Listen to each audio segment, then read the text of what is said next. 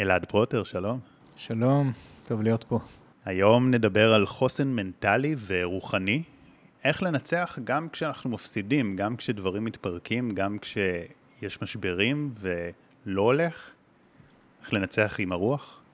זה בעצם אולי הדרך היחידה להיות uh, בלתי מעורערים, כי בחומר, גם אם אנחנו הכי טובים והכי מוצלחים והכל הולך לנו, עדיין מתישהו יבוא משבר ומתישהו נפסיד.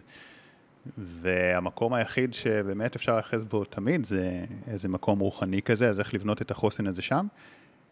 גם כמובן שבסופו של דבר, אם, אם יש לנו את החוסן הזה, זה גם משפיע על המציאות החיצונית, אני מאמין, אבל זה, זה מעבר לזה, זה לא, זה לא רק לשם להיות חזקים כדי לשנות את המציאות, זה גם, זה הדבר היחיד שאנחנו יכולים באמת אה, לאחוז בו. אני אגיד למאזינים שלנו, שאתה, מעבר לעבודתך כפסיכותרפיסט שעובד עם אנשים כל יום ותואר שני בפסיכולוגיה, אתה כבר למעלה מ-20 שנה בתוך דרך רוחנית שמחברת מגוון רחב של מסורות רוחניות אה, אותנטיות, וייסדת את מרכז אנטה קראנה, שזה בדיוק מה שהוא עושה, מחבר את המסורות ומלמד למעשה כל יום, אני לא מכיר מישהו שמלמד כל כך הרבה. מרכז מדהים, אה, אני גם, אה, יצא לי ללמוד שם קהילה מאוד מאוד חזקה שבניתם. אז אני אומר את זה בשביל המאזינים, שידעו שיש פה ככה להקשיב למישהו שהולך בדרך אה, הרבה שנים. זה עקרונות שהם תמיד נכונים, והם תמיד היו נכונים וגם יהיו בעתיד, אה, אבל זה בתוך קונטקסט גם של אה, משבר מאוד קשה שעברנו כעם. כן, כן, אני חושב שזו הייתה הסיבה גם, חשבתי הרבה, ש, שדיברנו על מה, על מה נעשה את הפודקאסט הזה, ו, וחשבתי בעקבות כל מה שקורה על, על זה, על חוסן מנטלי, על גבורה רוחנית, על יכולת של התעלות של הרוח על החומר, כי אני חושב שזה פוגש אותנו הרבה בחיים, אבל בטח עכשיו. סיפרת לי שיש איזה משהו שמאוד תפס אותך מבחינת החטופים. נכון, בעצם ההשראה שאני קיבלתי היא מגברת יפה הדר, שהיא אישה שלא הכרתי באופן אישי, היא גברת בת 85 שנחטפה, היא כעת בעזה, אנחנו לא יודעים מה גורלה, ואני לא מכיר הרבה פרטים עליה, אבל משהו, איזה סרטון קצר שהוקרן מהחטיפה שלה תפס אותי, אני לא שוכח את.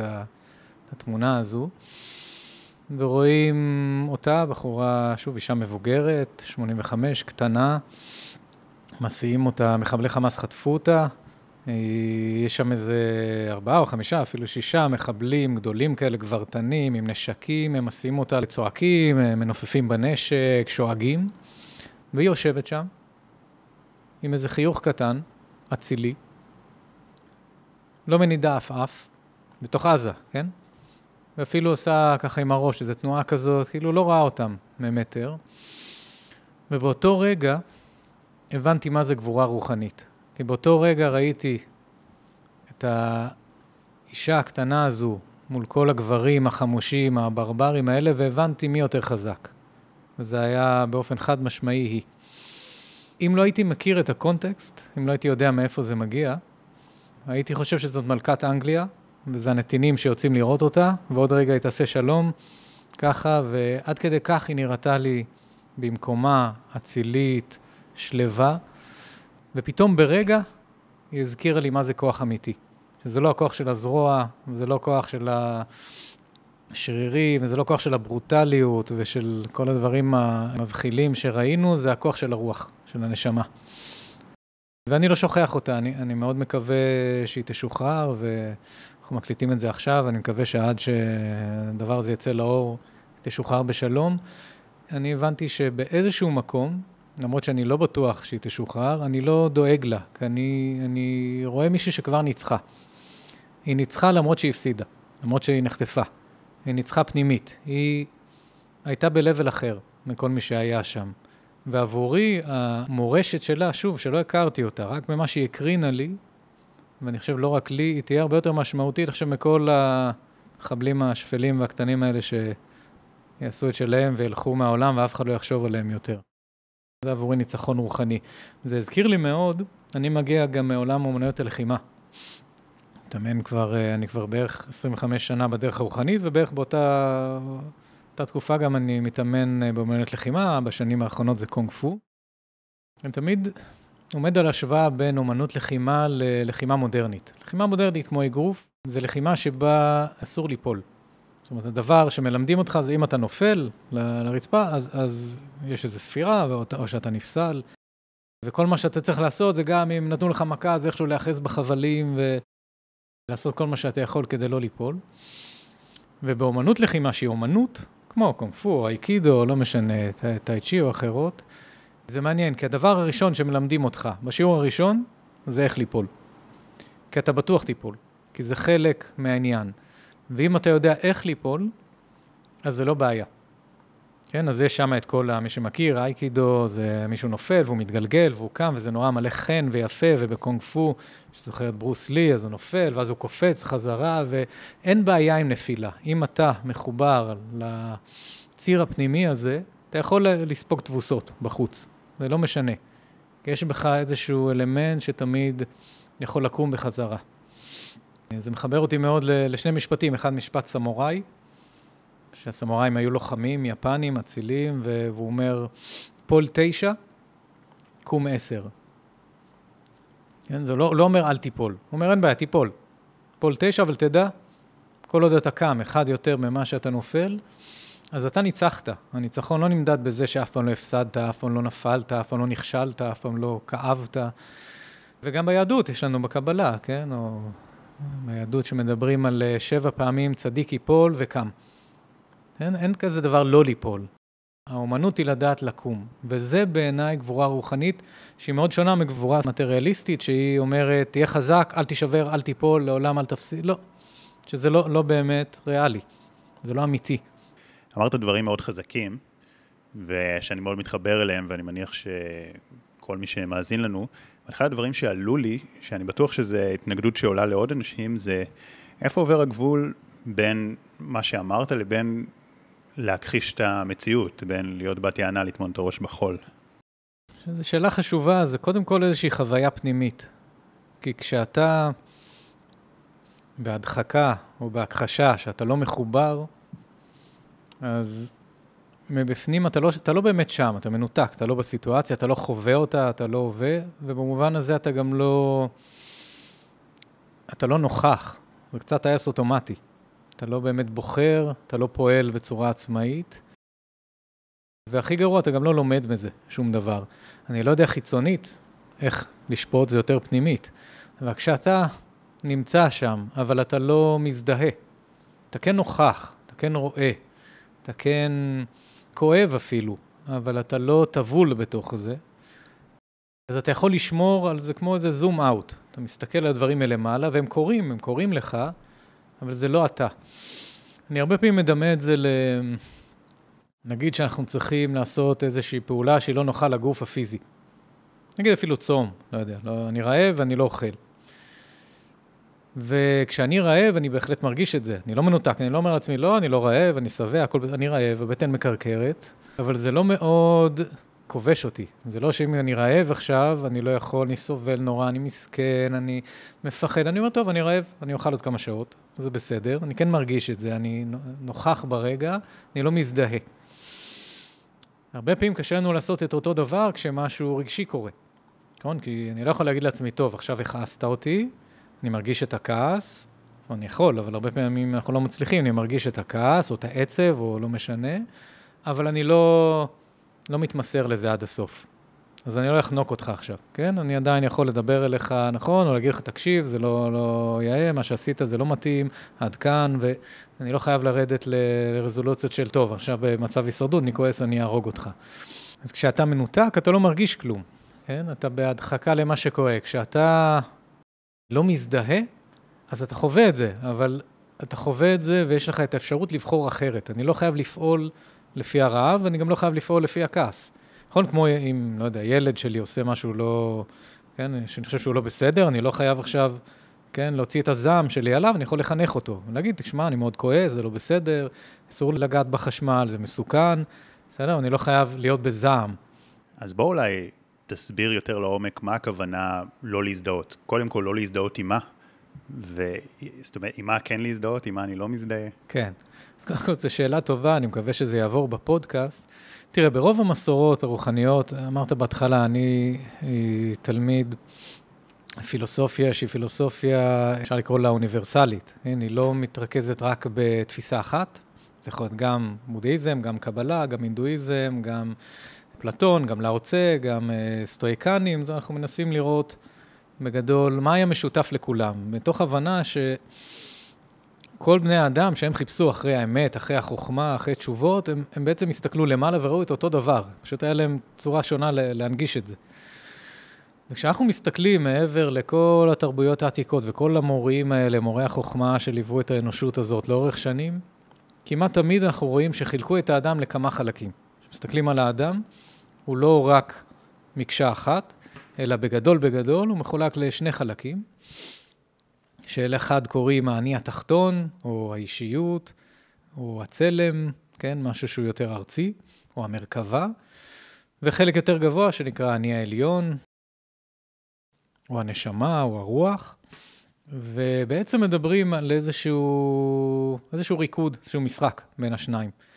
עם מה אתה מזדהה? יש את הגוף, למשל, אתה יכול להזדהות איתו, זה חלק ממך, בוודאי, ויש את הנשמה, שזה גם חלק ממך, או יש שיגידו אתה, ואתה צריך להחליט עם מי, עם מי אתה מזדהה. הגוף והנפש, זה, לזה אתה קורא החלק התחתון, נכון. והנשמה זה... נכון, אם מסתכלים בחלוקה הקבלית, זה גוף, נפש, רוח, כן. כן.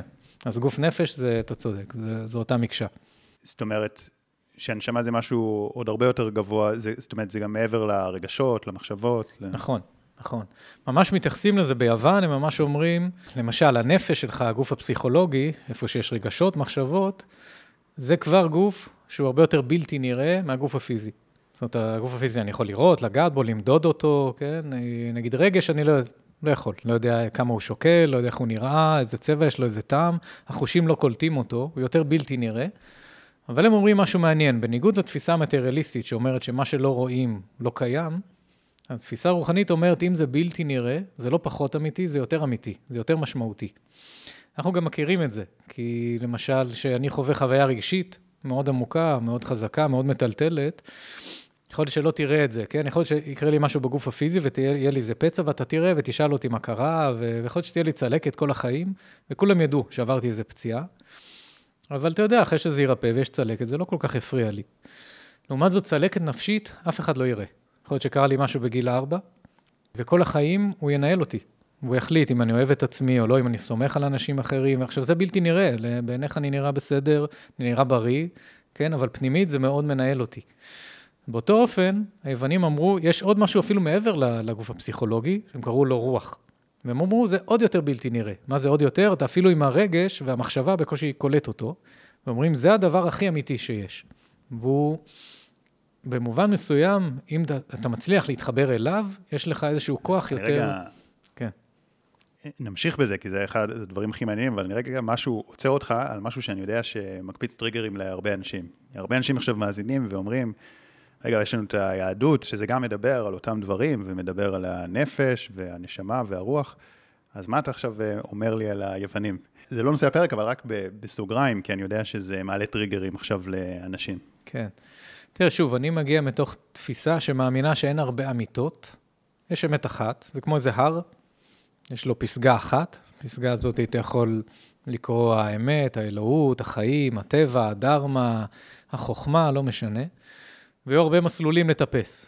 אחד מהם זה הקבלה, או היהדות. אחד מהם זה הבודהיזם. אחד מהם זה יוון העתיקה, כן? ובעיניי, אחד לא מבטל את השני, הוא משלים. צורה שונה, המהות אותה מהות. אז כשאני מדבר על אה, יוון העתיקה, מבחינתי אני מדבר גם על יהדות, על קבלה, על מצרים, על... אתה יודע שיש אנשים שזה גורם להם עכשיו לחסום אותך ולהרגיש שיוון כן, זה מבחינתם... להתייוון, כן. הדבר כן. הכי נורא.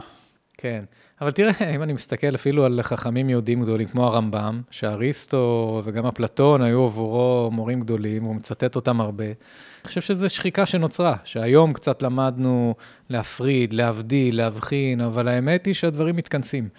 אני שואל אותך רגע, אולי גם בתור פסיכותרפיסט, מהכובע הזה, מאיפה מגיע הצורך של אנשים להיות הכי צודקים? שהאמת שלהם היא האמת הנכונה, וכל השאר זה לא האמת. למרות ש... אם ניקח כל מסורת רוחנית, או לא כל מסורת רוחנית, אבל הרבה מסורות רוחניות, אז נראה שיש בהם איזה גרעין רוחני מאוד עמוק, יש עליה גם הרבה דברים שהלבישו עליה ונשחקו, והרבה דברים שבאמת לא שווה ללמוד מהם, mm-hmm. אבל יש גרעין עמוק בהרבה מסורות, שהוא. כמו שאמרת, אותו דבר. אבל עדיין יש לאנשים צורך מאוד מאוד חזק אה, להגיד לא, רק המסורת שלנו נכונה. האמת היא שלי. כן. כן. תראה, לא צריך ללכת רחוק לזה, יש הרבה אנשים שסתם יש להם דעות פוליטיות, כן, או לא משנה אחרות, וחשוב להם מאוד להגיד שהם צודקים וכל השאר טועים, ומי שלא חושב כמוהו מטומטם. תראה לאן הגענו, אנחנו הגענו היום למצב שיש לכל אחד ערוץ תקשורת משלו. יש את מי שמסתכל לחדשות, נכון? לשמאל, יש את החדשות לימין, מתחילים לדבר בשפות שונות, מציגים מציאות שונה, כל אחד אומר, אני יודע, אני צודק, השני טועה לגמרי. לפני כמה רגעים כמעט הרגנו פה אחד את השני על הדבר הזה, כן רפורמה, לא רפורמה, כל צד היה לו אמת משלו, ורצה לחשוב למה רק הוא צודק והשני לגמרי טועה, והשני זה היה חצי עם. כן. אני חושב שהנטייה הזאת היא נטייה אגוצנטרית, להגיד, אני יודע, אני צודק, אני המרכז, וכדי שאני אהיה יותר טוב, אתה צריך להיות פחות. קשה לי מאוד ששנינו נהיה חכמים וצודקים וטובים ויפים. זאת אומרת, אם אני מתווכח איתך, אני צריך להיות צודק ואתה טועה. זה לא יעבוד שלשנינו יהיה צודקים. ואני חושב שזו הנטייה הדואלית הזאת. התרחק, התרגלנו להפריד את העולם לצודקים וטועים, טובים ורעים. בעוד ש... דיברנו קצת, אני ואתה, על אה, סטואיקנים, על חוכמה סטואית, אז לא יודע אם גם נדחוף את זה עכשיו לפה, אבל יש קונספט, בסטואיקנים היו פילוסופים אה, יוונים ורומאים, אה, והם דיברו הרבה על איך להתווכח. וזה מעניין, היה להם ממש תורה רוחנית על ויכוחים, שזה נשמע בדרך כלל לא, מה צריך תורה רוחנית לגבי זה, הם קראו לזה דיאלקטיקה. כן, איך, איך אני מדבר בין D זה שתיים, כן, דיאלוגוס, מילה בין שם, איך, איך אמורים לדבר. והם אמרו משהו מעניין, הם אמרו, שזה מאוד חשוב לדבר עם אנשים שחושבים אחרת ממך, לא כדי לצאת צודק ולבטל אותם, אלא הם אמרו בכל מקרה, האמת היא כל כך נשגבת, היא כל כך עליונה, היא כל כך עדינה, שאף אחד לא מחזיק בה.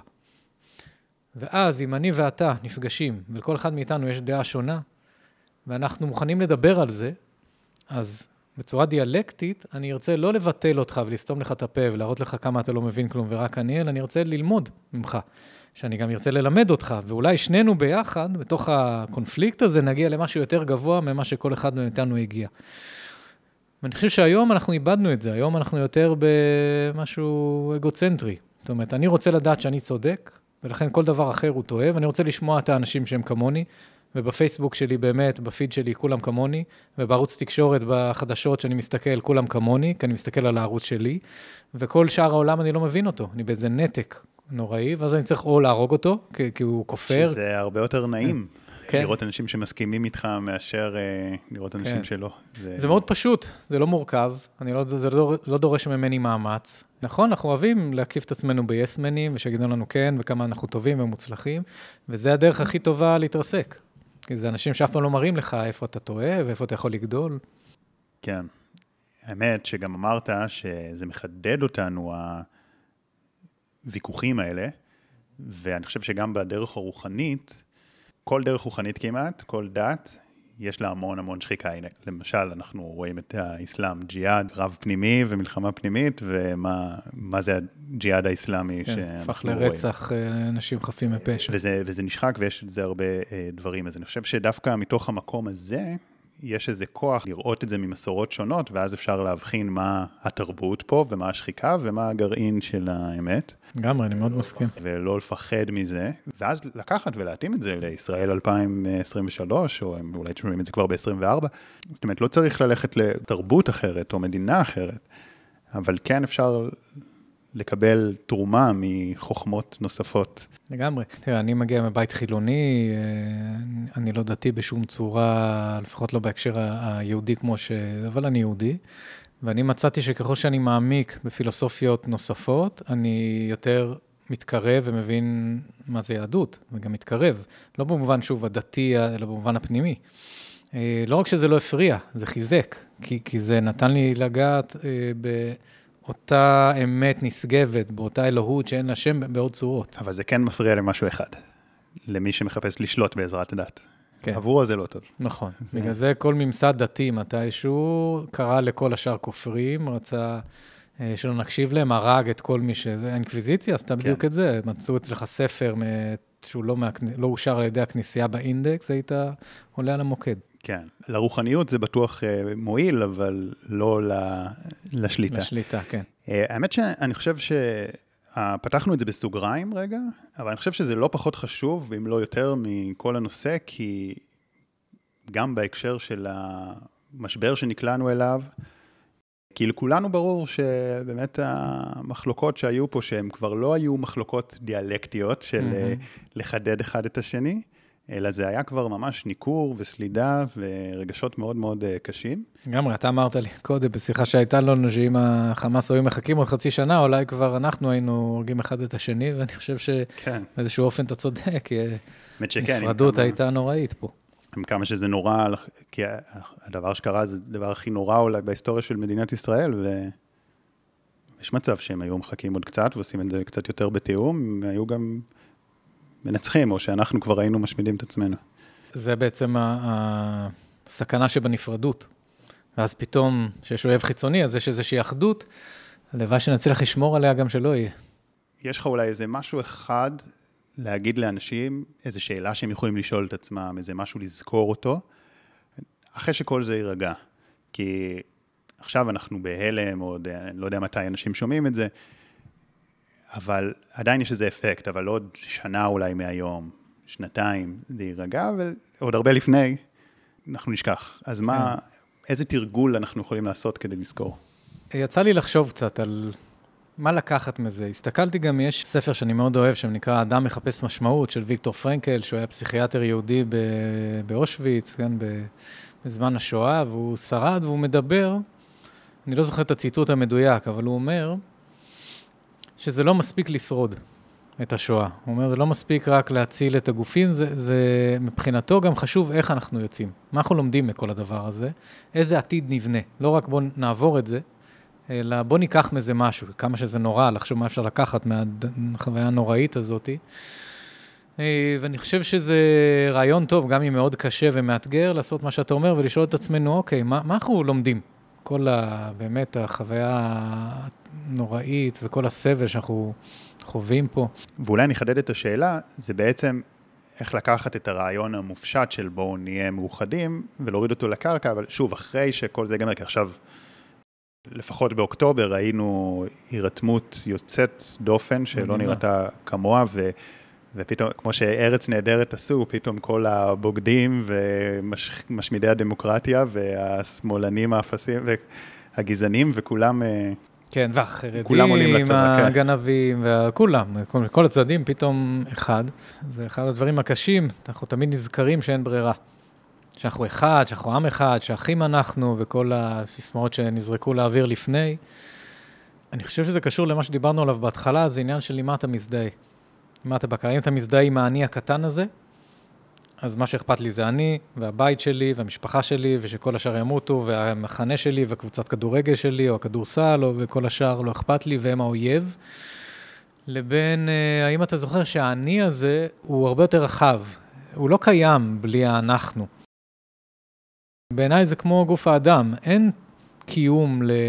לא אחד, לתא אחד. לא יודע, אם התא של הכבד, או הכבד שלי, חושב שהוא לא מחובר למוח וללב, ולמה אכפת לו, הוא כבד. והוא רוצה את כל המזון אליו, את כל החמצן, ו- ולא אכפת לו הוא... שיהיה טוב לכבד ושהמוח ימות. אז זה די ברור שהכבד ימות, מאוד מהר. זאת אומרת, אין כזה דבר כבד, יש גוף, גוף אחד. והחוכמה היא להזדהות לא עם הכבד, להזדהות עם משהו יותר גבוה, שמבין שהכל הוא אחד. ואכפת לי גם מהכבד וגם מהלב וגם מהעין וגם מה... ואני אפילו לא מדבר רק על העם, עם, עם ישראל, שהוא עם אחד, אני מדבר על, ה... על החיים כולם, על האנושות, כן? זה, זה אפילו שאנחנו הולכים לכל אסון, כל מיני אסונות אקולוגיים שקורים לנו, הרבה פעמים גם הם קורים, כי אנחנו שוכחים שאנחנו אחד עם הטבע. אז אומרים, טוב, אז עכשיו אני רוצה שיהיה לי הרבה, לא יודע מה, תעשייה, ולא אכפת לי שאחרי זה אני מזהם את האוויר ואת המים, אבל מה זה לא אכפת לך? זה האוויר והמים שאתה חלק, זה, זה האדמה שאתה חי עליה. אם מחר לא יהיה אוויר או מים או אדמה, בסדר, תורעל, אתה גם שם, זה קשור אליך, זה, אתה לא מנותק. ואני חושב שהסוד הוא לא להגיע למצב של אין ברירה, אלא כל הזמן להזכיר לעצמנו שהבודה אמר, הנפרדות היא האשליה הגדולה ביותר. כן, שאנחנו אחד, או אחים אנחנו, אבל אחים לא רק המשפחה הביולוגית וגם לא היהודים או הישראלים, או באמת, כל האנושות, ולנסות למצוא דרך, כמו שהרבה צורות חיים אחרות אה, מוצאות, לחיות בהרמוניה. עכשיו, זה, ודאי שזה סיסמה, אנחנו כל הזמן נופלים שם, אבל uh, אני חושב שזה כוכב הצפון, זה האידיאל, לשם צריך להתכוונן. גם אם לא נגיע לכוכב, זה הצפונה שלנו. אז השיעור מבחינתי, היא לא לחכות שיהיה אסון כדי להתאחד, זה כל הזמן לזכור שהאחדות הזאת היא הדבר היחיד שיש. וההפרדה היא אשליה, היא זאת שמבלבלת אותנו. איך עושים את זה? בשביל זה צריכים להיות ערים כל הזמן, לא להירדם. צריכים להיות עם האור דלוק קצת, כן? לא ללכת לתוך החשיכה, ועל זה כמעט כל הדרכים הרוחניות מדברות. כן. אה, שזה צריך לעשות הרבה עבודה. אם אני אנסה להוריד את זה לשאלה, למרות שאי אפשר באמת להוריד את זה לשאלה, כי פשוט צריך ללכת בדרך רוחנית, אבל אם אני בכל זאת, אה, שאלה אחת לקחת, זה אולי מה משותף לנו במקום מה המפחיד בינינו. כל פעם שאנחנו mm. כזה חווים איזה ויכוח עם בן אדם ואנחנו מאוד לא מסכימים איתו, שהוא מאוד שונה, אז רגע, מה, מה המשותף לנו? כן. תמיד יש יותר משותף מאשר לגמרי. מפרד. בסוף העיקר משותף. זה אגב גם מה שקרה במלחמה, שפתאום ראינו המשותף יותר התבלט מהנפרד, כי מול החמאס אנחנו... כן, הזכרנו שאנחנו, כן, עם אחד, ואנחנו כולם באותה סירה, אבל מה שאני רוצה להגיד זה שכולנו באותה סירה, בפרספקטיבה יותר רחבה, כן. כולנו גם, כל האנושות הזאת באותה סירה, כי כן. יש רק סירה אחת, ואם היא תטבע, נכון, אז צד, כולנו... צד צד. כן, זה... זה אולי האתגר הכי גדול, כי אנחנו כל הזמן נופלים לאני הקטן, כן, האגואיסטי, אה, המנותק, וזו המשימה הכי גדולה, לזכור, כלומר, להרחיב את התודעה, את ההכרה, ולהוסיף אליה עוד, כן, לראות יותר. כן. פתחנו איזשהו סוגריים מתוך הנושא של ההזדהות, חזרנו גם להזדהות עם זה שאנחנו מזדהים רק עם עצמנו ולא עם משהו יותר גדול, אבל אה, היית באיזושהי נקודה שאמרת שבכל המסורות אה, מדברים שיש את הגוף והנפש, שזה חלק אחד, ויש חלק גבוה יותר שזה הנשמה, הרוח. נכון, אז שאלת על הזדהות, ובאמת אה, בכל המסורות הרוחניות אמרו, הסוד זה להזדהות עם החלק השמימי שלך, הרוחני. שהוא גם נצחי במובן מסוים, מה זה אומר לא ניכנס, אבל הוא לא נולד עכשיו, הוא לא ימות עוד רגע, וכשאתה מזדהה עם החלק הזה, זה קצת כמו לראות את הדברים בפסגה של הר. אתה רואה אותם, הם קורים, אבל הרזולוציה של, שלהם הן קטנות. אתה רואה את הסערה, אבל זו סערה בכוס תה, זו סערה, אתה לא מזדהה. עכשיו מישהו העליב אותך, אתה לא צריך להרוג אותו בשביל זה, או לשנוא אותו, אתה, יש לך עוד פרספקטיבה, אתה מצליח להבין מאיפה הוא, בא, מאיפה הוא מגיע, ואיזה כאב מדבר מהפה שלו, ואתה יכול להכיל את זה, ואתה יכול לעשות איזושהי עבודה. ואז הייתה, הייתה לך בעצם שאלה, מה ההבדל בין הכחשה להזדהות, או חוסר הזדהות. כשאתה מזדהה עם האני העליון הזה, עם הנשמה, אתה חווה את כל הדברים מלמטה, מהגוף ומהנפש, ואתה לא... אתה עדיין יכול לבחור בתוך זה, אתה לא טייס אוטומטי, זה לא שלחצו לי על כפתור, העליבו אותי, ואז כתובה, אני אלים בחזרה. אני יכול לשאול את עצמי, מה הדבר הנכון לעשות? אולי הדבר הנכון זה, לא יודע, לדחוף אותך, אולי הדבר הנכון זה לחבק אותך, לא יודע, אולי הדבר הנכון זה להגיד לך, תקשיב, טעית, איך שדיברת. אני בוחר אבל. ואם אני מזדהה עם הגוף או עם הנפש, אין בחירה, אני פשוט פועל. ואחרי זה אני מצטער אולי. אני אומר, אוף, אמרתי לך מילים שאסור היה לי להגיד, חבל, פגעתי בך, אני דווקא אוהב אותך, אבל too late. אני חושב שאחד האתגרים בלא להזדהות עם החלקים התחתונים ועם הדבר הגדול יותר זה שאי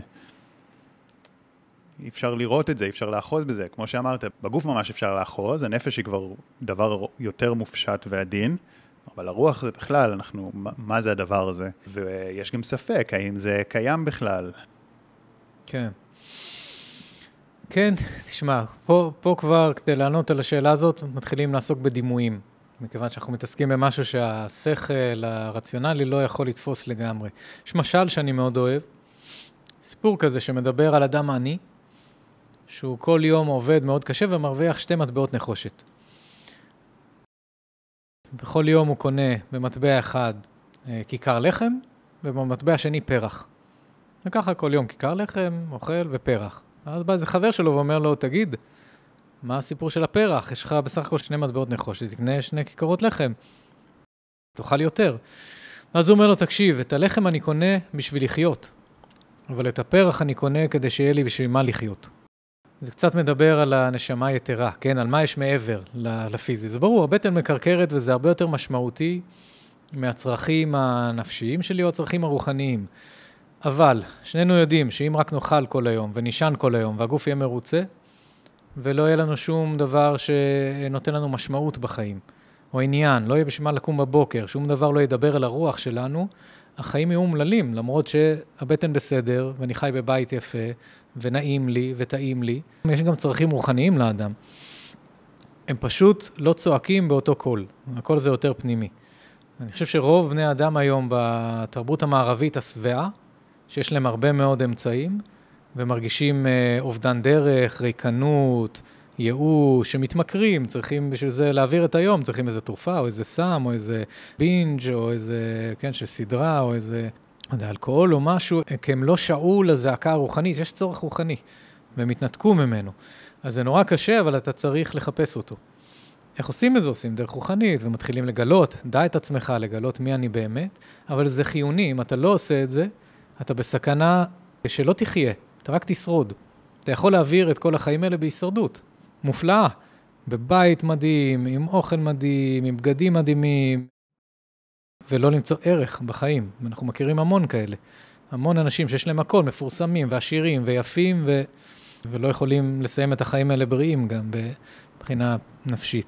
אז אני חושב שזו מלאכה גדולה, אבל זה חשוב, לחפש את הצורך הרוחני הזה ולהזדהות איתו. אתה יודע, ברגעים הקשים והחשוכים, אז אני חושב שאנשים באמת נוטים לשני כיוונים. אז כיוון אחד זה דווקא להתייאש ולהגיד, אין רוח, אין אלוהות, כי אם היה דבר כזה, אז איך זאת המציאות שלי? וזה יכול אפילו לשבור את האמונה. מהצד השני כמובן, זה יכול גם מאוד uh, לקחת ולחזק, כי אנחנו מבינים שכל הדברים ששמנו בהם את uh, מבטחנו ושמחנו עליהם, אי אפשר לסמוך עליהם, במוקדם או במאוחר הם יילקחו מאיתנו, שהוודאות היא לא באמת קיימת, היא אף פעם לא קיימת, אבל ברגעים כאלה זה מאוד מאוד ממחיש עד כמה היא לא.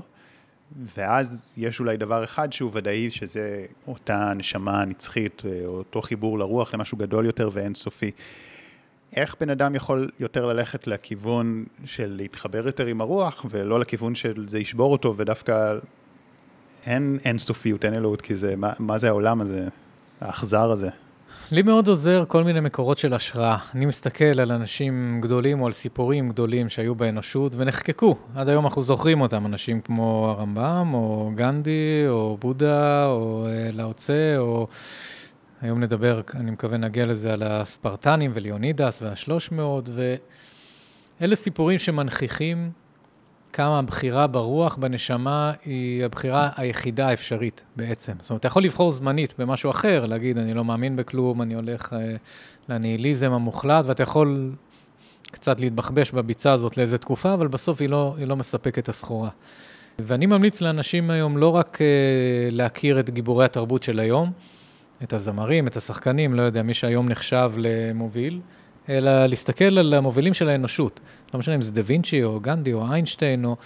ולראות כמה, באמת, כמה הם היו מחוברים, מה שאפשר להם להיות גאונים כאלה, גדולים כאלה, נשגבים כאלה, היה החיבור שלהם לרוח. וזה אפשר להם לחיות יותר. אמרנו שנדבר היום על הסיפור של, של הספרטנים והשלוש מאות, אז אולי נדבר עליו עכשיו, נגיד איזה מילה. כן. קודם כל, אני חושב שזה סיפור מוכר, כי היה סרט כזה שנקרא 300, שהוא סרט קצת גרוטסקי לטעמי, אבל הוא, הוא כן מציג את הסיפור שלהם. זה בעצם אחד הסיפורים הכי הירואיים, סיפורי הגבורה הכי מדהימים ש, של ההיסטוריה האנושית. והוא מספר סיפור על הפסד שהוא לגמרי ניצחון. כי הוא הפסד של החומר והוא ניצחון של הרוח. והסיפור הזה מתרחש בערך ב-480 לפני הספירה. כשהאימפריה הפרסית מגיעה לכבוש את יוון. האימפריה הפרסית באותה תקופה היא אימפריה אדירה, המלך שלה זה אחשורוש. מגיעים ליוון עם צבא של בין 250 אלף למיליונים. ההיסטוריונים חלוקים, אבל צבא אדיר בכל קנה מידה. אה, העולם לא ראה צבא בסדר גודל כזה, מגיעים ליוון, שהיא מדינה לא כל כך גדולה, ומצפים שהיוונים יכנו כמו שכל שאר העמים שהם עברו דרכם פשוט נכנעו בלי קרב, כי אין שום סיכוי מולם. והסיפור מספר על ספרטה, שהיא ממלכה בתוך יוון, ממלכה עצמאית, שהספרטנים היו ידועים בתור לוחמים אה, מאוד אמיצים, לוחמים ללא חת, שהאמינו הרבה יותר בנצחיות של הנשמה מאשר בזמניות של הגוף. במובן הזה, הם היו מוכנים להקריב הרבה הקרבות בגוף, כי הם העריכו הרבה יותר את מה שנמצא מעבר אליו. ובסיפור המשונה הזה, המלך שלהם, ליאונידס, לוקח איתו 300 אנשים, 300 לוחמים, ויוצא לעצור את הצבא הפרסי, שמונה, שוב, כאמור, מאות אלפים עד מיליונים, שזה בכל סדר גודל לא רלוונטי לשום דבר. והמלך יוצא, הוא לא שולח בשר תותחים, המלך יוצא בראשם לעצור את הצבא הפרסי, במה שנראה כמו אה, הפסד ידוע מראש, אין טעם להילחם בכלל.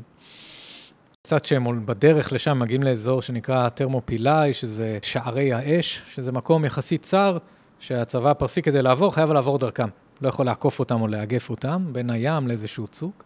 בדרך מצטרפים אליהם עוד כמה אלפי יוונים, אבל עדיין הם צבא פצפון לעומת מה שעומד מולם. והם חוסמים את הדרך של הפרסים. והפרסים מתחילים להילחם בהם, אה, ובאורח פלא, גל אחרי גל של אה, הצבא הפרסי, של אלפי אנשים, מסתער על ה-300 הספרטנים ועוד כמה אלפי יוונים, אתונאים, ונשבר. וגל אחרי גל, הם לא מצליחים, הם היו בטוחים שהם יצליחו בבת אחת לעבור אותם, והם לא מצליחים, כי הלוחמים הספרטנים הם לוחמים מאוד מאוד מיומנים, וגם נלחמים כגוף אחד. היה להם ממש תור, תורת לחימה ממש של אה, אחדות, שכל אחד סומך על זה שלידו, לא רק על הכישורים שלו. ולאט לאט הם שוברים את הרוח של הצבא הפרסי, מחזיקים אותם שם כמעט שבוע. כן, שיום אחרי יום, אה, הגלים האלה, תחשוב, כדי להגיע כבר לקרב, הם צריכים לעבור על פני כל כך הרבה אנשים מהצבא שלהם שמתו, כן, אה, חיילים שנפלו, שהם מגיעים כבר עם רוח שבורה. אבל הסיפור הזה, הוא לא, מצט... לא מסתיים בניצחון של השלוש מאות האלה, זה לא יכול להיות, הם בסוף מתים כולם. בסוף מגיע, הם מצליחים למצוא, הצבא הפרסי, איזה דרך לאגף אותם, הם מאגפים אותם, והם הורגים את כולם עד הלוחם האחרון. בעצם רגע לפני שזה קורה, כל היוונים בורחים, ורק השלוש מאות ספרטנים נשארים. הם לא מוכנים לברוח, למרות שהם יודעים שעוד רגע יאגפו אותם ויהרגו אותם, והורגים את כולם, כולל המלך, עד הסוף. יש היום מצבה מאוד מפורסמת ביוון. הסיפור וזה החלק היפה, לא נגמר פה. זאת אומרת, השלוש מאות האלה החזיקו מעמד כמה ימים ומתו, ואתה חושב הם הפסידו, אבל הסיפור שיוון לעולם לא נכבשת. הפרסים לעולם לא מצליחים לכבוש את יוון. כי אחרי שהסיפור הזה מתחיל לקרום עור וגידים ולרוץ שם במרחבי יוון, וכולם מבינים ששלוש מאות הצליחו לעצור את המאות אלפים, כל יוון מתגייסת, יש קרב מאוד גדול שיש עדיין בנחיתות מספרית גדולה ליוונים, אבל כבר מגיעים כמה אלפים עם תקווה ועם השראה, וביחד עם הספרטנים הם מגיעים והם מביסים את הצבא הפרסי. ולעולם הם תמיד נשארים בני חורין.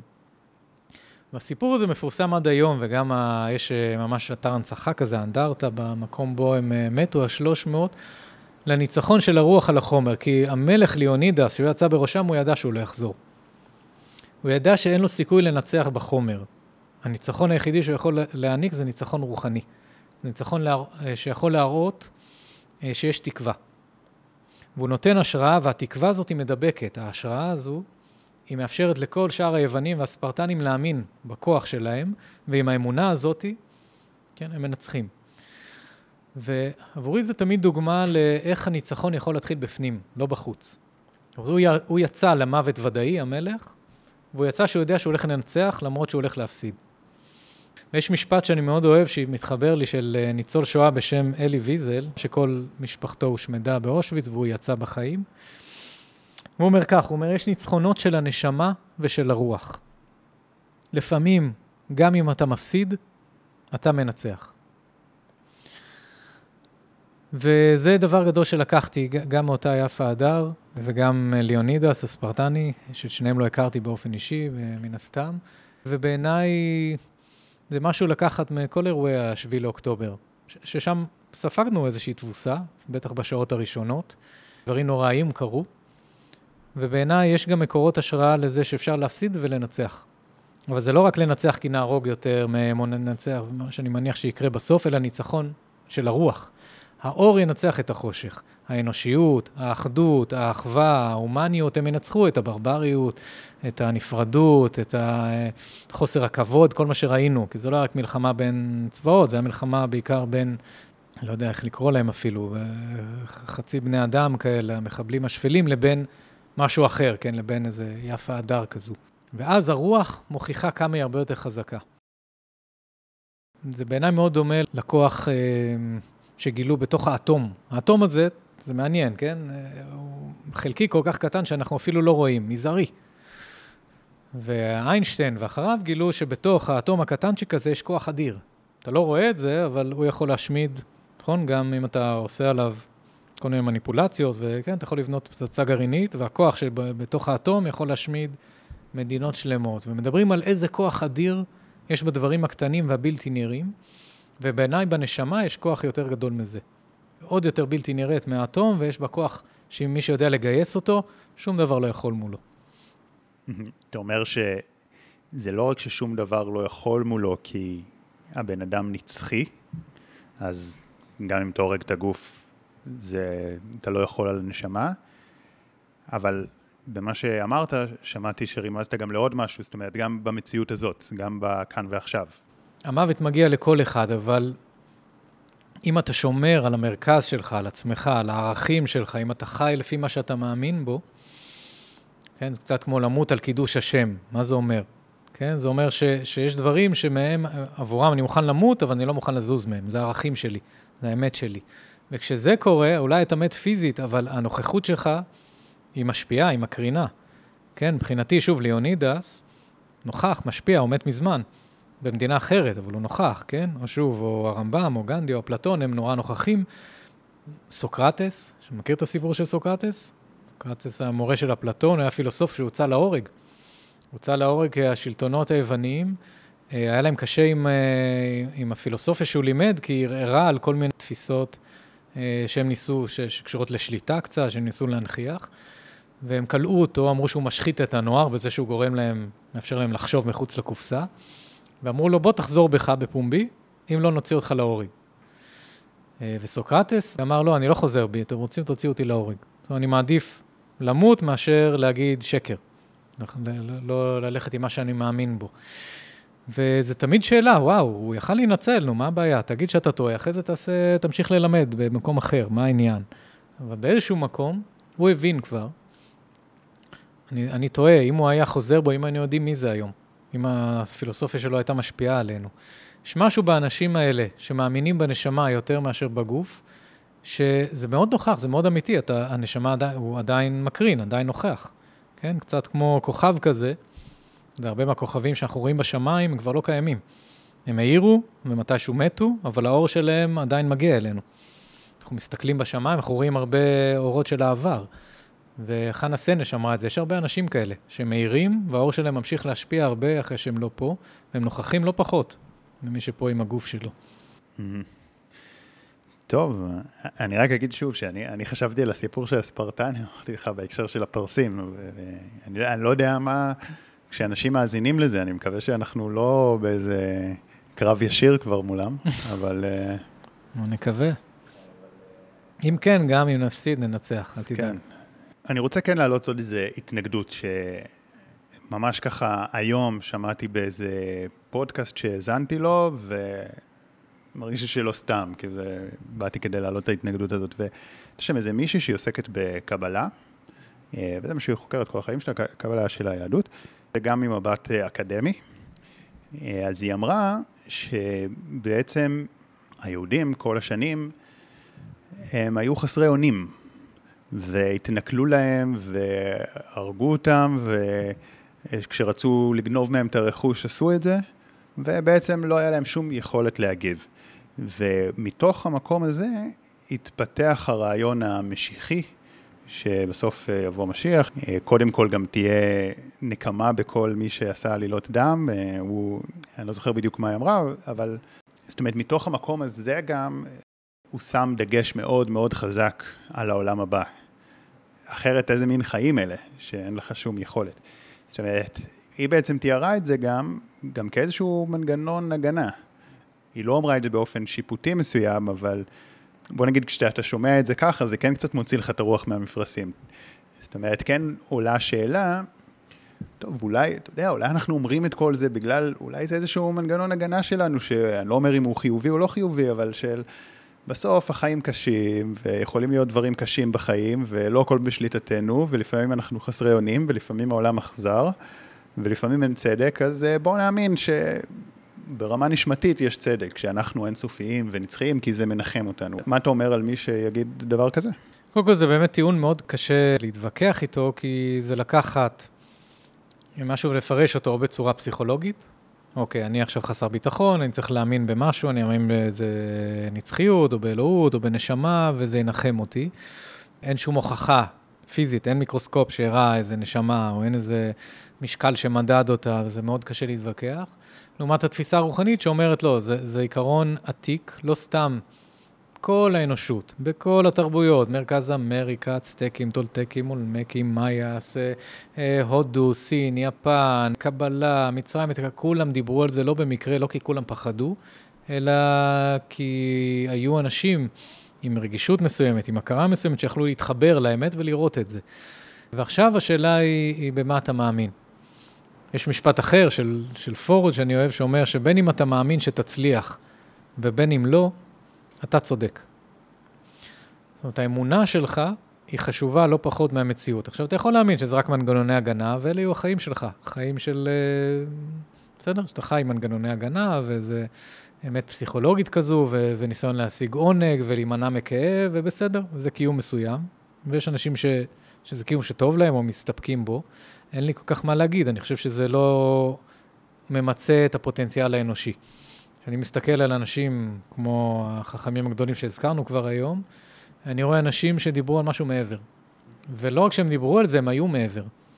זאת אומרת, אנחנו זוכרים הרבה יותר את האנשים האלה, את איינשטיין ואת בודה ואת דה וינצ'י, והרבה יותר מכל מיני אנשים פסיכולוגיים מאוד ידועים, וכי, כי הם פשוט היו יותר. למה הם היו יותר? כי הם גילו את היותר הזה בתוכם, וזה לא היה רק איזה בריחה. הם באמת היו. עכשיו, האם אני יכול להוכיח את זה? לא. האם אני מאמין בזה לגמרי? אפילו יותר, יודע את זה, יותר ממאמין.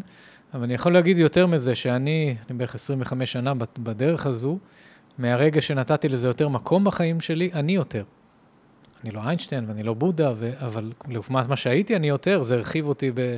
בלי שום צל של ספק, יותר מאשר להאמין שאני רק איזו חיה מתוחכמת כזאת, שמפחדת למות, אז היא ממציאה על עצמה כל מיני סיפורים, וכל מה שיש פה זה לאכול טוב, לשתות טוב, להקים לי צאצאים, דור חדש, וזהו, זה, בשביל זה אני פה. להתרבות ולחיות קצת, להתענג. אני חושב שיש גם אה, משמעות לחיים, יש אה, חזון, חלום, יש אה, משהו שהוא מעבר, יש בלתי נראה, יש מסתורין לחיים.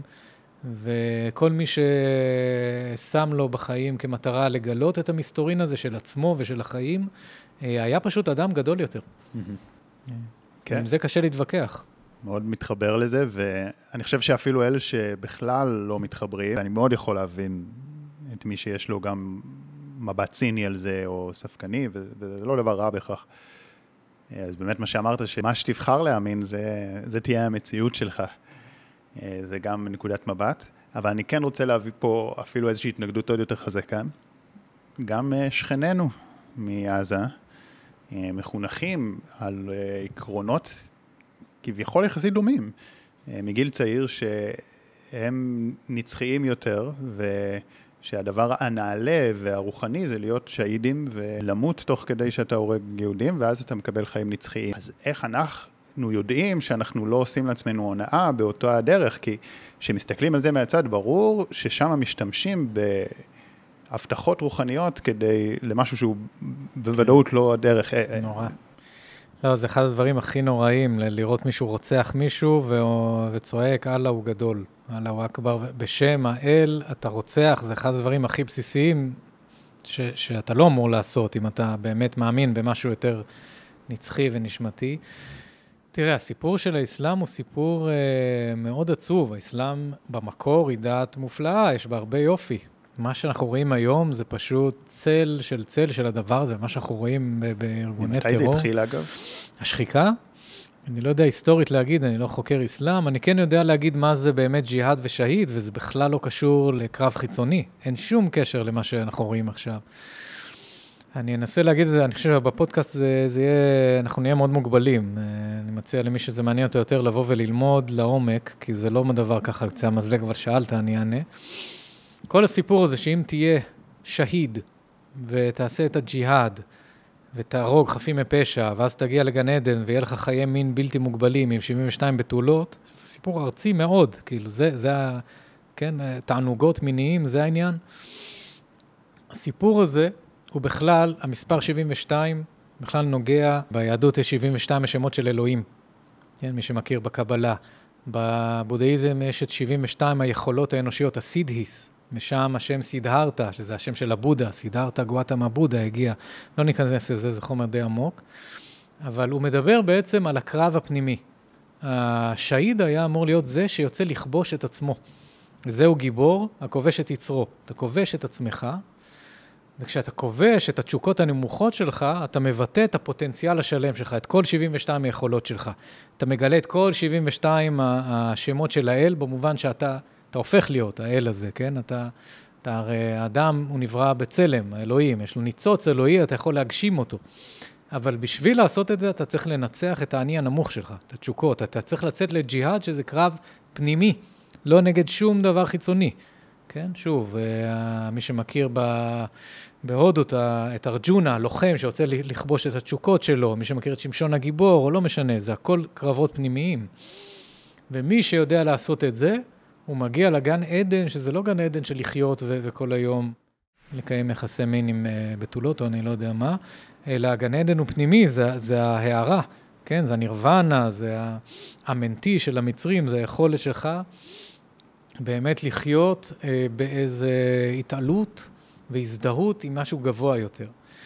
זה אחד הדברים הקשים לחשוב על מה כל מיני דתות, אגב, האינקוויזיציה עשתה אותו דבר, והיא אמרה שבשם הרוח והאל, בוא תשרוף כל מיני מכשפות, או כל מיני דברים שהכנסייה אמרה לך, נורא ואיום. לצערנו אפילו ביהדות זה קיים לפעמים, שבשם הדת אנשים רצחו אנשים אחרים ואמרו זה בשם האלוהים. כן? זה לא בשמו של אלוהים, זה בשם האדם הקטן שניסה לנכס לו את הרוח והשתמש בה בצורה אגואיסטית ואלימה.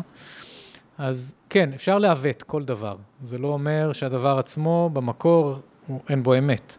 גם התפיסה של משיח, שוב, אפשר להסתכל על זה כמו שאולי אותה חוקרת, או לא יודע, מישהו אחר מסתכל על זה, שיבוא מתישהו יום אחד מישהו, הוא יבוא על חמור לבן, והוא יציל אותנו, אה, בסדר, יכול להיות, לא יודע. הקבלה אומרת, מה זה המשיח? זה הוא לא מגיע מבחוץ, הוא מגיע מבפנים, זה אתה, אתה צריך להביא את הגאולה. מה זה לרכוב על החמור הלבן? זה על החומר.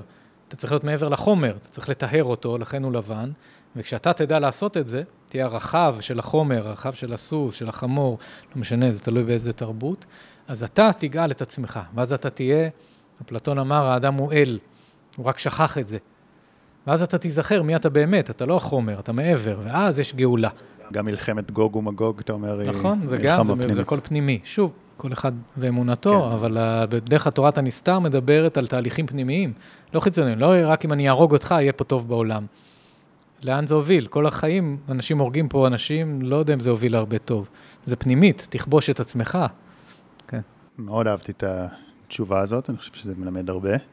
אני כן רוצה לגעת פה בעוד משהו בקטע הזה, כי עבורי, לראות את אותם מוסלמים אה, יצר הרבה ערעור. כי אני רואה אנשים שהם כל כך כל כך בטוחים באמונה שלהם, שהיא האמונה הצודקת והנכונה והרוחנית, שהם מוכנים למות בשבילה. זאת אומרת, ואני מסתכל עליהם ואני מסתכל מהצד ואומר, אבל אני די בטוח שזה לא נכון. כן. ואז אני מסתכל על עצמי ואני אומר, רגע, אז איך אני יכול לדעת שאם אני הולך עכשיו לאיזה דרך רוחנית, ואני מאוד מאמין שהיא הדרך הנכונה והטובה, ושאני צריך אולי אה, להקדיש את חיי לזה, לא במובן של אה, למות, אבל במובן של להקדיש את הזמן שלי לזה, איך אני יודע שאני לא עושה לעצמי הונאה? כן. כמו... תראה, אחד הפתרונות שיש לזה, אני לא חושב שיש שום בעיה עם האסלאם, שוב, אמרתי קודם, האסלאם הוא יפהפה, יש בעיה עם קיצוניים. והחמאס והג'יהאד הם קיצוניים שנתלים באסלאם כדי לבצע את הדברים הברברים שלהם, אין שום קשר לאסלאם המקורי, האסלאם הוא נגד הרציחות. אני חושב שאחד הפתרונות זה לא להיות פנאט רק לזרם אחד. שאלת קודם מה, אתה יודע, למה אני מדבר גם על קבלה וגם על יוון וגם על בודה, וזה אולי יכול לעורר לאנשים, אה, בוא, בוא נתרכז רק בדת אחת שלנו. לפעמים אנשים שמתרכזים רק בצורה אחת, הם יכולים להיות פנאטים ולשכוח את כל השאר. ודווקא יש משהו ב... שכן, אם אתה יכול להיות מוסלמי שיכול לראות את היופי ביהדות ובנצרות ובבודהיזם, בעיניי אתה תהיה מוסלמי יותר טוב מאשר מוסלמי שרוצה להרוג את כולם, ואותו דבר אם תהיה יהודי, שתוכל לראות את היופי גם בבודהיזם, באסלאם. אז אני חושב שאחד מהפתרונות, לא ליפול לקיצוניות הזאת, שהיא צרה, כן, זה לשים את הדבר הזה, לא יודע, לא כולם רואים אותי בווידאו, אבל כזה כמו של סוסים, שלא רואים, רואים רק חלק קטן מהמציאות, להרחיב, זה לראות עוד פרספקטיבות. זה אם אתה מחפש אחר רוח, אל תתמקד רק בזרם אחד מאוד ספציפי, כי למרות שיש בו אמת, הוא יכול לעוור אותך. אלא תהיה מסוגל להרחיב את המבט, ללמוד מהכל, ואז אתה לא תיפול לאיזה קיצוניות כזאת. אתה כן יכול שיהיה לך זרם שהוא המרכזי והמוביל, אבל להיות פתוח. כן, כן. ואם הזרם המרכזי שלך אומר לך, תהיה סגור, אל תסתכל, אסור לך ללמוד מאף אחד אחר, ואפילו תהרוג אותו, כי הוא... שם תתחיל, איך אומרים, כאן חשדתי. כן, כן יש אבל אמרה נגיד, אה, עשה לך רב. זאת אומרת, כי אם אתה רק אה, מחפש את החוכמות בכל מקום, אז אתה גם יכול לקחת את מה שמתאים לך. ולפעמים הדרך הרוחנית היא או להתפזר, או גם באמת לקחת את מה שמתאים לך, כי אז אתה אומר, אוקיי, מפה מתאים לי זה וזה, מפה מתאים כן. לי זה לזה, ואז אתה עושה מה שבראש שלך, ולפעמים הדרך הרוחנית היא לא מה שמתאים לך, היא משהו שדווקא מותח את הגבולות שלך, מוציא אותך מהאישיות, מוציא אותך מעצמך, זה לא נעים, זה לא יהיה נוח, ו... ואז כן יש איזה ערך בללכת בדרך אחת, או עם הורה אחד שמרכזי. כן, אני לגמרי בעד, לי יש מורה אחד, כן? אני לא חושב שאתה צריך אה, אלף מורים. פשוט, אתה כן יכול ללכת עם מורה אחד בדרך אחת, והדרך הזאת היא, היא הדרך. היא לא יכולה להיות זרם, כן? זה כמו... אנחנו מחפשים את הצבע הלבן, לא את הגוונים הקטנים שנשברים ממנו. יש דימוי כזה שאומר שהחוכמה, האמת, היא כמו אור לבן. וכשהאור הזה מגיע אלינו, לבני אדם, הוא פוגש מין שרה, ואז כמו מי שזוכר, פינק פלויד, כן, יש את האור הלבן, והוא פוגש איזה גביש, הוא מתחלק לכל צבעי הקשת. ואז uh, יש אדם אחד שרואה את האדום, ואחד את הצהוב, ואחד את הירוק. אנשים כאלה, לפעמים שהם uh, הם מחפשים אחרי האמת, אחרי החוכמה, הם יכולים לחשוב שהאמת היא אדומה, או ירוקה, או צהובה, ויכולים גם לריב ביניהם. אתה תגיד לי, האמת היא אדומה, אני אגיד לך מה פתאום היא ירוקה, בוא נריב על זה ונחליט מה הכי טוב.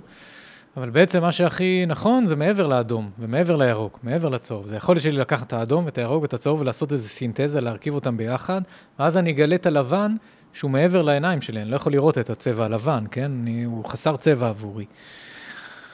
אני יודע שזה קשה, שוב, אני חושב שזה בפודקאסט עוד יותר קשה.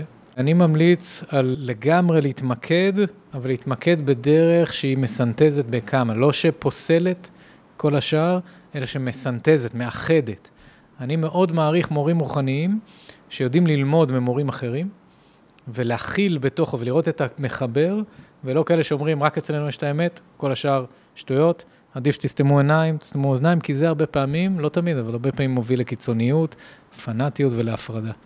כן, כן, גם בדרך כלל אם עושים את זה, אז כנראה הסיבה היא יותר סיבה ארצית ולא סיבה באמת להגן על התלמיד, אלא יותר להגן על ה... על השיטה, על השליטה, על הכנסייה, על ה... כן. ואני באמת חושב מהשיחה הזאת, אגב, שלא משנה מה התרגול הרוחני ומה הדת של הבן אדם שמאזין לנו עכשיו, השיחה הזאת אה, מחזקת את הרוח שלו, כי זה באמת לא, לא סותר. לגמרי, אמרתי לך קודם, כשאני התחלתי את הדרך הרוחנית שלי, אני לא הייתי מחובר לשום דת. למרות שאני יהודי, ובסדר, בר מצווה, ברית מילה, לא יודע, כל הזה, אבל לא הייתי מחובר לעולם הזה. היום אני מרגיש הרבה יותר קרוב ליהדות. מאי פעם, אני לא מגדיר את עצמי עדיין אה, דתי, או כן, אני מרגיש קרוב גם לבודהיזם, ומרגיש קרוב לעוד, כן, אה, ליוון העתיקה ולמצרים, אבל ככל. שהעמקתי בכל הצורות האלה, התקרבתי גם לצורה שכביכול שממנה אני מגיע. וזה לא סותר בכלל, להפך. אני רוצה לשאול אותך עוד שאלה, כדי להוריד את הדברים קצת יותר לקרקע לחיי היומיום. השיחה שלנו היום הייתה ברובד יחסית גבוה, וגם בהקשר למשבר מאוד חמור. אבל ברוב החיים שלנו יש את השגרה. אני מקווה שזה יחזור כמה שיותר במהרה, אבל גם השגרה היא לא תמיד קלה, וגם הדברים השגרתיים יכולים להיות מאתגרים, עכשיו איזה קושי כלכלי, או משהו עם הבת זוג, או מחלה. אנחנו מייחלים כבר למשברים הקטנים האלה, שרק כן. יהיה לי קצת קשה עם בת הזוג או בעבודה. גם בתוך המשבר הגדול, אני חושב שהוא יוצר עוד משברים קטנים כמו הכלכלי, שהוא אולי בכלל לא קטן, גם להיות uh, בתוך הלחץ הזה, הרבה ביחד לפעמים יכול, uh, אפשר להוציא את הסטרס אחד על השנייה, ומחלות, זה גם סטרס יוצר מחלות, כן, זה... אתה יודע, ויש לך את המשהו האישי שלך, לפעמים אולי דווקא כשזה משהו קולקטיבי, אז, אז מרגיש שכולם איתך, אבל כשאתה לבד בתוך זה, זה לפעמים למרות שזה יותר קטן, זה יותר קשה, כי זה רק אתה בזה והעולם ממשיך רגיל. ופה אני רוצה לשאול אותך איך, איך אפשר לשמור על החוסן הרוחני הזה ב, ביום-יום, כי בהכרח החיים יביאו לנו עוד את הדברים האלה, ואיך אפשר לא, עכשיו, עם לא הגוף, לשכוח, לא להזדהות כן. עם הגוף, או לא להזדהות עם המשבר, עם, ה, עם זה שאין לי כסף. אה. כן, אני חושב שפה אין פתרונות קסם. כמו כל דבר שאתה רוצה לפתח, צריך להשקיע בו. אתה רוצה לפתח תודעה גבוהה יותר, רוחנית, חסינה, עמידה בפני טלטלות, משברים ארציים, אתה צריך להיות בקשר עם הנשמה באופן עקבי. אצלנו במרכז, כל מי שלומד, לומד כל שבוע. זאת אומרת, זה לא הוא בא פעם להרצאה, אפשר לבוא פעם להרצאה, אבל זה לא תלמיד אצלנו. תלמיד אצלנו, יש לו פעם בשבוע תרגולים ושיעורים, שהמטרה היא כל הזמן להזכיר, שלא ישכח, כי בקלות אתה שוכח. אני חושב שכל אחד, כל אדם שרוצה באמת אה, לשמור על עצמו בשגרה, קצת כמו עם הגוף הפיזי, אני לא יכול כשאני חולה, ללכת ולהתחיל לקחת איזה תרופה, או לתקן, או לעשות צנתור, אני צריך לאכול נכון ולעשות ספורט, צריך לנהל אורח חיים נכון כל הזמן כדי לא להיות חולה, לא צריך להגיע לסוף. אני חושב שצריך לנהל אורח חיים שבו לרוח יש מקום כל הזמן. ואיך? אני מבחינתי מצאתי מורה, או גם תלמידים שלי שאצלנו במרכז, או באים ועובדים ועושים איזה שהם, נותנים לזה מקום בתוך החיים, מפנים זמן, כן? לצד העבודה והזוגיות וכל מה שיש. אה, מגיעים פעם בשבוע, לפעמים קצת יותר, תלוי, ועושים תרגול, ואז זה כל הזמן, זה לא נשחק וזה לא הולך לאיבוד. אז בעיניי, כן, כמו כל דבר אחר, צריך לתת לזה מקום בתוך החיים, ואז אתה כל הזמן אה, מחובר. ואם אתה לא, אתה שוכח, זה נכון, כן. קל לשכוח. טוב, אני מאוד מתחבר, זה אולי לא התשובה שאנשים קיוו לשמוע, ואיזה טריק ואיזה טיפ ככה שמנצח, אבל אה, זאת המציאות, ככה להיות עם זה כל הזמן. פעם, אתה יודע, הילד אה, כתב לי, תשלח לי איזה משפט מוטיבציה שייתן לי כוחות ויכולות ושיעזור לי בכל מה שאני צריך. משפט הכי טוב. רציתי לתת לו איזו תשובה כזאת, אבל אמרתי לו לא יקלוט, ואז נזכרתי שיש איזה משפט שאני לא זוכר עכשיו איך הוא הולך, אבל זה משהו כזה, אנשים אומרים שמוטיבציה לא מחזיקה מעמד. Mm-hmm. גם מקלחת לא מחזיקה, לכן צריך אותה על בסיס יומי. אז הוא ביקש משפט מוטיבציה, אז אמרתי לו, תעשה את זה כן. על בסיס יומי. ואני מסכים, כאילו עכשיו ביקשתי איזה טיפ, להתחבר לרוח וזה, אז תעשה את זה כן. על בסיס יומי. אנחנו מתים על אינסטנט, אנחנו כל הזמן כן. מחפשים את הדרך הקלה, את הדרך הזה, למה לחיות נכון ולהתאמן, בוא, אני אלך לישון, אני אשים עליי מכשיר, הוא יחשמל אותי, אני אתעורר עם ריבועים בבטן ועם אה, זה, ולא יודע. למה עכשיו לאכול נכון, אני אלך, יקצרו לי את הקיבה, יוציאו לי את המעי, לא יודע, ויהיה בסדר, זה לא עובד, זאת אומרת, זה עובד לטווח קצר. בסוף, mm. הדרך הקצרה זה הדרך הנכונה, שזה רק דרך אחת, שזה דרך של עבודה. כן. וזה בסדר, אין בזה שום דבר רע, זה כיף. זה מדהים לעבוד ולהיות מחובר ולעשות שם את ה... זה, זה וואו, זה מה שגורם לקום מאושר. כן, האמת, האמת, אני חושב שאחד הדברים שתקופות כאלה קשות יכולות לתת, זה באמת להזכיר לנו שהחיים, במוקדם ובמאוחר, הם מביאים משברים. כי באמת אני חושב שבשגרה, שהכל טוב, באמת בן אדם יכול להגיד, בשביל מה לי להשקיע את הזמן שלי עכשיו בללכת, בללמוד, בלעשות מדיטציה, בלעשות כל מיני פעילויות שקשורות. טוב לי לשבת, אה, אולי אפילו לעשן איזה ג'וינט אה, ככה בפנן שלי, לצפות טלוויזיה, יותר כיף. ואם זה היה יכול להישאר ככה תמיד, אולי הוא גם היה צודק, אבל זה לא יכול, ותקופות כאלה באמת מזכירות לנו את זה, ואני חושב שזה אחד הדברים שאפשר לקחת מ... כן. יש משפט סיני שאומר שזה מאוחר להתחיל לחפור את הבאר שאתה כבר צמא. אהה. אתה צריך כל הזמן, אתה לא צריך לחכות רק למצוקה, ואז להתחיל. אתה צריך לחיות נכון, ולחיות נכון זה להיות מחובר גם לגוף, גם לנפש וגם לרוח. לא להיזכר ברוח רק כשהכול קורס, כי אז זה קצת, בסדר, SOS כזה. ואז זה לא רק למשברים, כמו שאתה אומר, זה גם לחיים טובים, חיים מאושרים, זה לחיות גם שהכול טוב, יותר טוב, שאתה מחובר. כן, כמו ש... נגיד אם ניקח את זה מטאפורה לגוף, אז uh, אנחנו מתאמנים ואוכלים בריא כדי שלא יהיה לנו מחלה, אבל גם כשאנחנו עושים את זה, אז גם היום-יום שלנו, אנחנו יותר אנרגטיים ויותר שמחים. לגמרי, לגמרי. זאת אומרת, זה לא רק בשביל למנוע את הסכרת ואת הבעיות. לגמרי. טוב, זה היה מאוד משמעותי. אני אשים גם קישור למטה לאתר של אנטה קראנה, שיש שם הרצאות שאתה עושה, והתנדבויות שאתם עושים במשותף, וגם קורס, אה, למרות שאני יודע שהם די מלאים, אבל אולי אה, מישהו יוכל להגיע. ואני אגיד רגע לכם, אם אהבתם את זה, אני מאוד אשמח שתשתפו. אני חושב שבאמת יש פה דברים, במיוחד כל מה שפתחנו בסוגריים, שמעבר להשפעה האישית על כל בן אדם ששומע את זה, שזה יכול לתת הרבה מאוד כוח, יכולה להיות פה גם השפעה חברתית טובה וחיובית, ואני אגיד אה, לך, אלעד, תודה רבה. תודה לך, כיף תמיד להתארח אצלך.